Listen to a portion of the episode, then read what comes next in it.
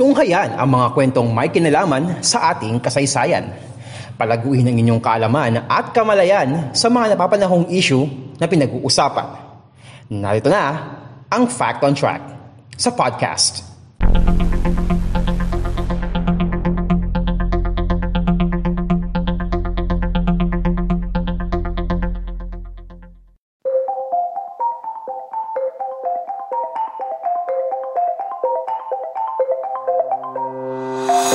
kasaysayan, kalaman at mga napapanong sapin sa Lipunan Fact on Track sa podcast. So for this episode mga kapodcast, pag-uusapan natin kwentong entertainment ulit tayo. Pero ang kinaiba naman, teatro naman ang pag-uusapan natin ngayon. So sino sa inyo ang familiar sa mga stage plays, sa mga musical na ah, tinatanghal sa sa entablado? Pero nung araw mga kapodcast, isa sa mga ah, pinaka-trending na stage play na ginaganap ay yung tinatawag na vaudeville. So today, pag-uusapan natin ang kasaysayan ng vaudeville at gaano ba ito ka-popular?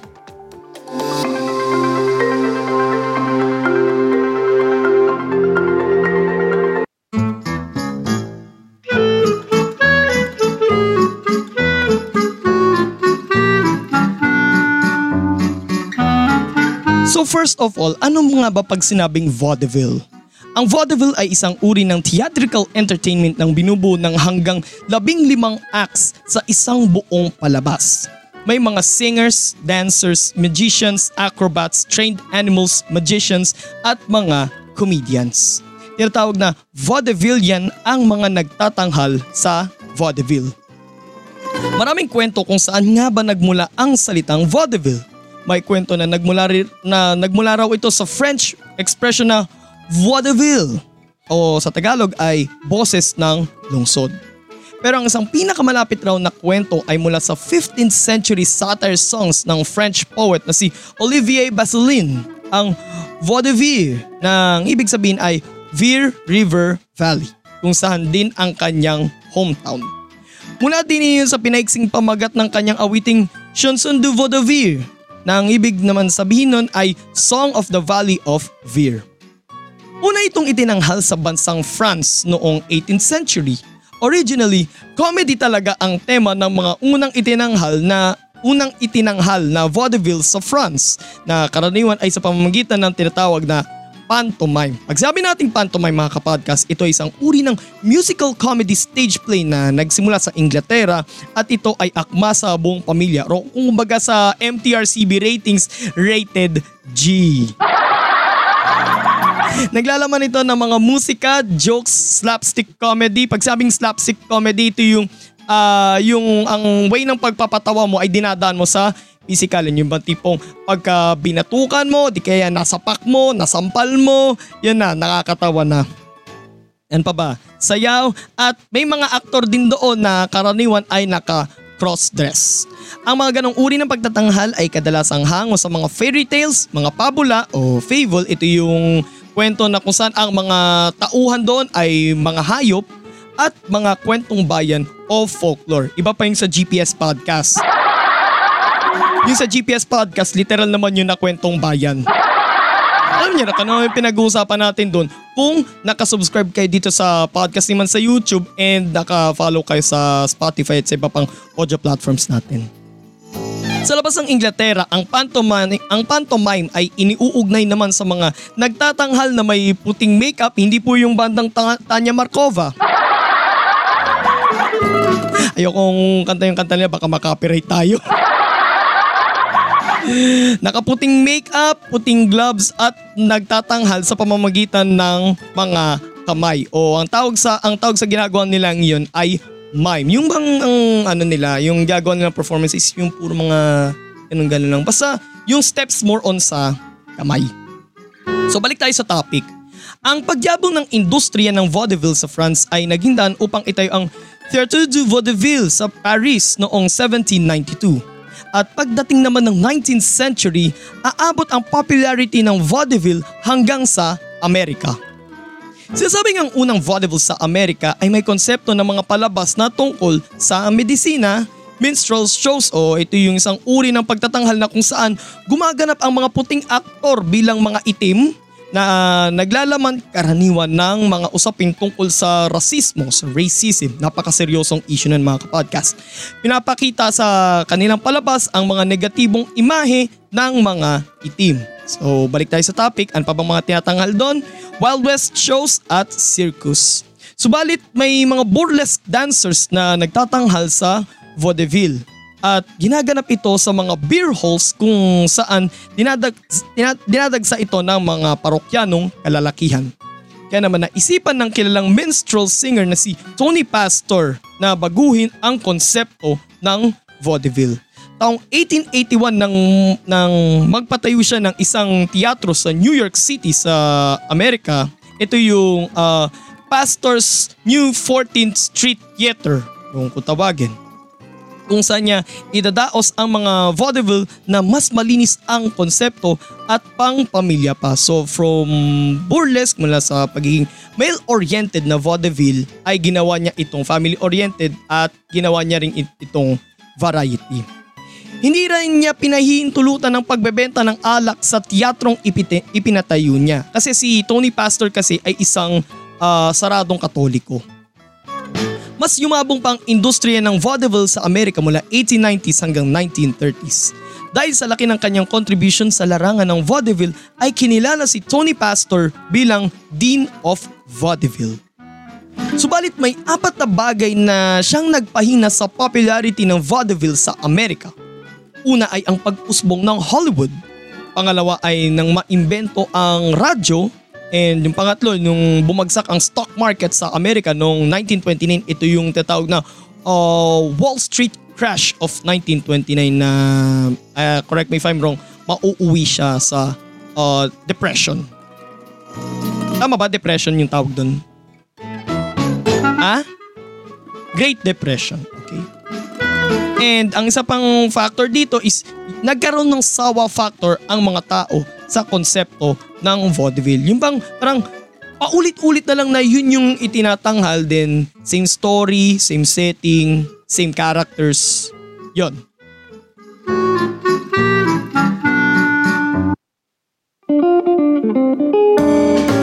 Bago pa man maipakilala ang vaudeville sa Pilipinas, komedya at sarswela muna ang karaniwang itinatanghal sa mga teatro pag sinabing komedya mga kapodcast, ito ay isang theatrical play na nagpapakita ng hidwaan sa pagitan ng mga Kristiyano at mga Muslim.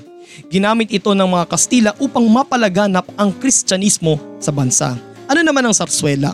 Isa naman itong theatrical play na may konsepto ng musical drama at dance. Ito ay dinala ng mga Kastila syempre dito sa Pilipinas. Going back to the topic, upang ma-entertain ang mga sundanong Amerikanong nandito sa Pilipinas, dito na dinala sa bansa ang vaudeville. Mula noong 1901, itinatanghal ang mga vaudeville acts sa Zorilla Theater sa Maynila na matatagpuan sa Azcaraga Street na ngayon ay kilala na siya bilang CM Recto Avenue.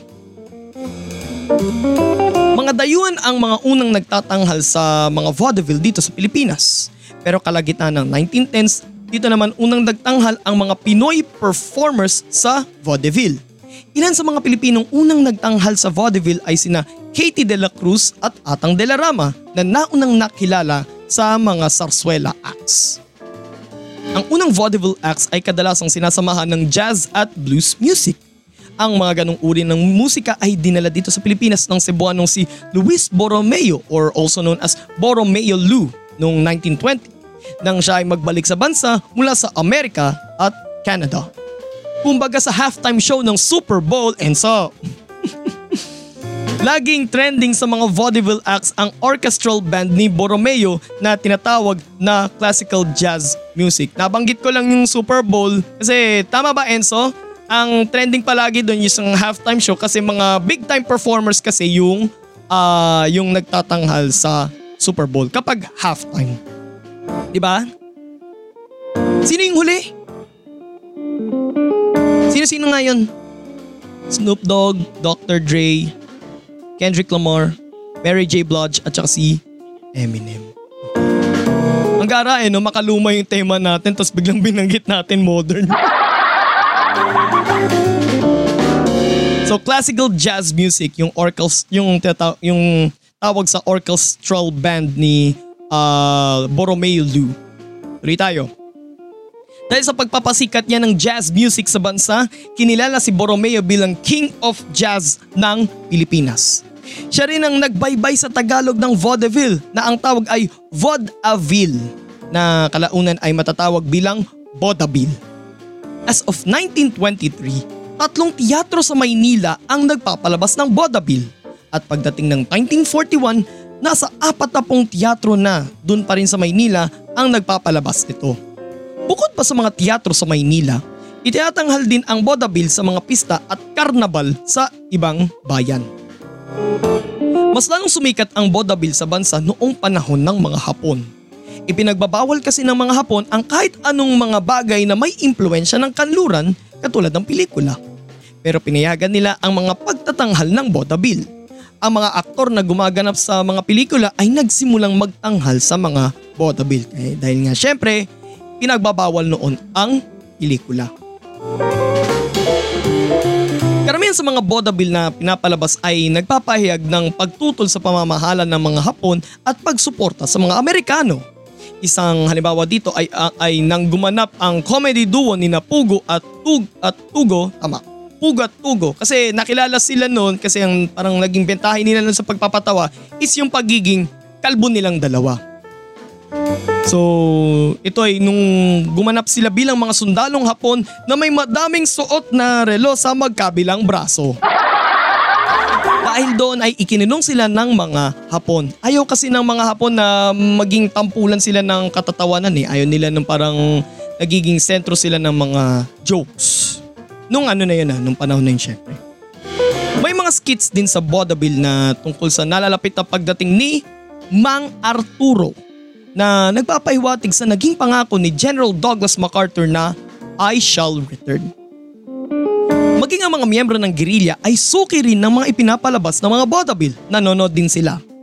Subalit kapag dat- natutunugan ng mga performers na dadating ang mga kempeitai o yung military police ng mga Hapon, nagsasagawa sila ng isang special song number bilang hudyat sa mga gerilya na kailangan na nilang umalis sa venue bago pa mahuli ang lahat.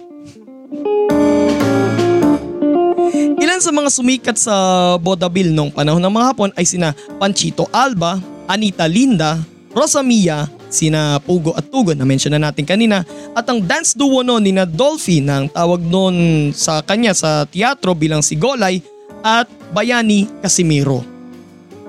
Matapos ang digmaan, naging popular pa rin ang vaudeville sa kabila ng pagbabalik ng industriya ng pelikula. Ang dating bahagi ng Philippine National Men's Basketball Team na sa Far Eastern Championship Games na si Luz Salvador Sr. ang nagpatuloy sa kasikatan ng vaudeville sa bansa. You know him, siya yung naka-score ng 116 points noong 1923 Far Eastern Championship Games. Dali tayo. Kilala sa teatro bilang si Chipopoy, marami siyang mga pinasikat na mga performers sa vaudeville kay, gaya ni na Chiquito, Katsupoy, si Herman Moreno, si Kuya Germs, si Pepe, Pele, Pepe Pimentel, you know him, Usnang, uh, ano nga ba yun? Kwarta o Kahon. Diomedes Maturan at si Eddie Peregrina. Nakikipagsabayan din sa paglago ng western entertainment ang vaudeville. Tampok rin dito ang mga Latin dance numbers gaya ng mambo at cha-cha pati na ang boogie na pinasikat ni Chiquito. Sumabay din ang vaudeville sa pagsikat ng rock and roll music noong dekada 50. Ito ay sa pangunguna naman ng binansagang Elvis Presley of the Philippines na si Eddie Mesa. Nagtanghal na din sa mga vaudeville ang mga kilalang singers na sina Nora Honor, Elizabeth Ramsey, Pilita Corrales at Sylvia Latore. Nagkaroon din ng mga burlesque numbers sa vaudeville. Subalit dalawang bagay ang nagpahina sa popularidad ng vaudeville. Una ay ang paglipanan ng mga palabas sa telebisyon noong dekada 60 at pangalawa ay ang pag-usbong ng mga bomba movies. Mm. Bago pa yung mga nga pinapanood ninyo kapag madaling araw. Ang pag-usbong ng mga bomba movies mula late 60s hanggang early 70s. So parang pinatay nito yung ano, yung industriya ng burlesque as well as yung buong industriya na ng vaudeville.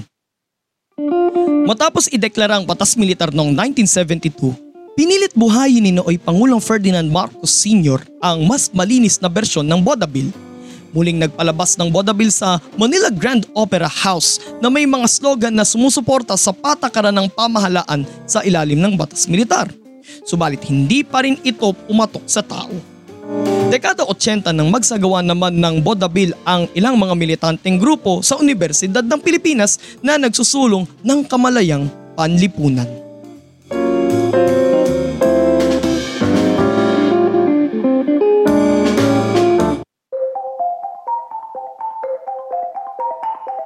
And there you have it mga kapodcast, usapang vaudeville.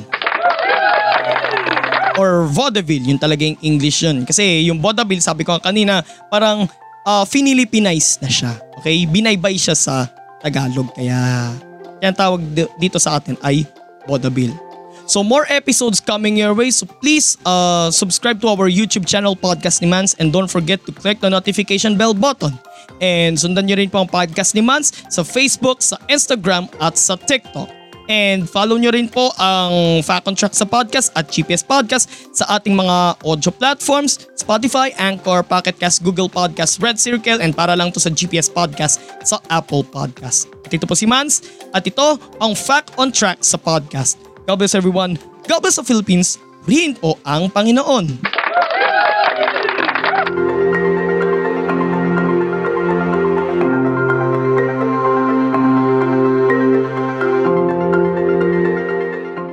Natunghayan ang isa na namang edisyon ng Fact on Track sa podcast. Patuloy na subaybayan ang Fact on Track sa Spotify, Anchor, Google Podcast, Red Circle at Pocket Cast. At mag-subscribe sa podcast ni Mans sa Facebook, YouTube, Instagram at TikTok. Maraming salamat sa inyong patuloy na pagsubaybay.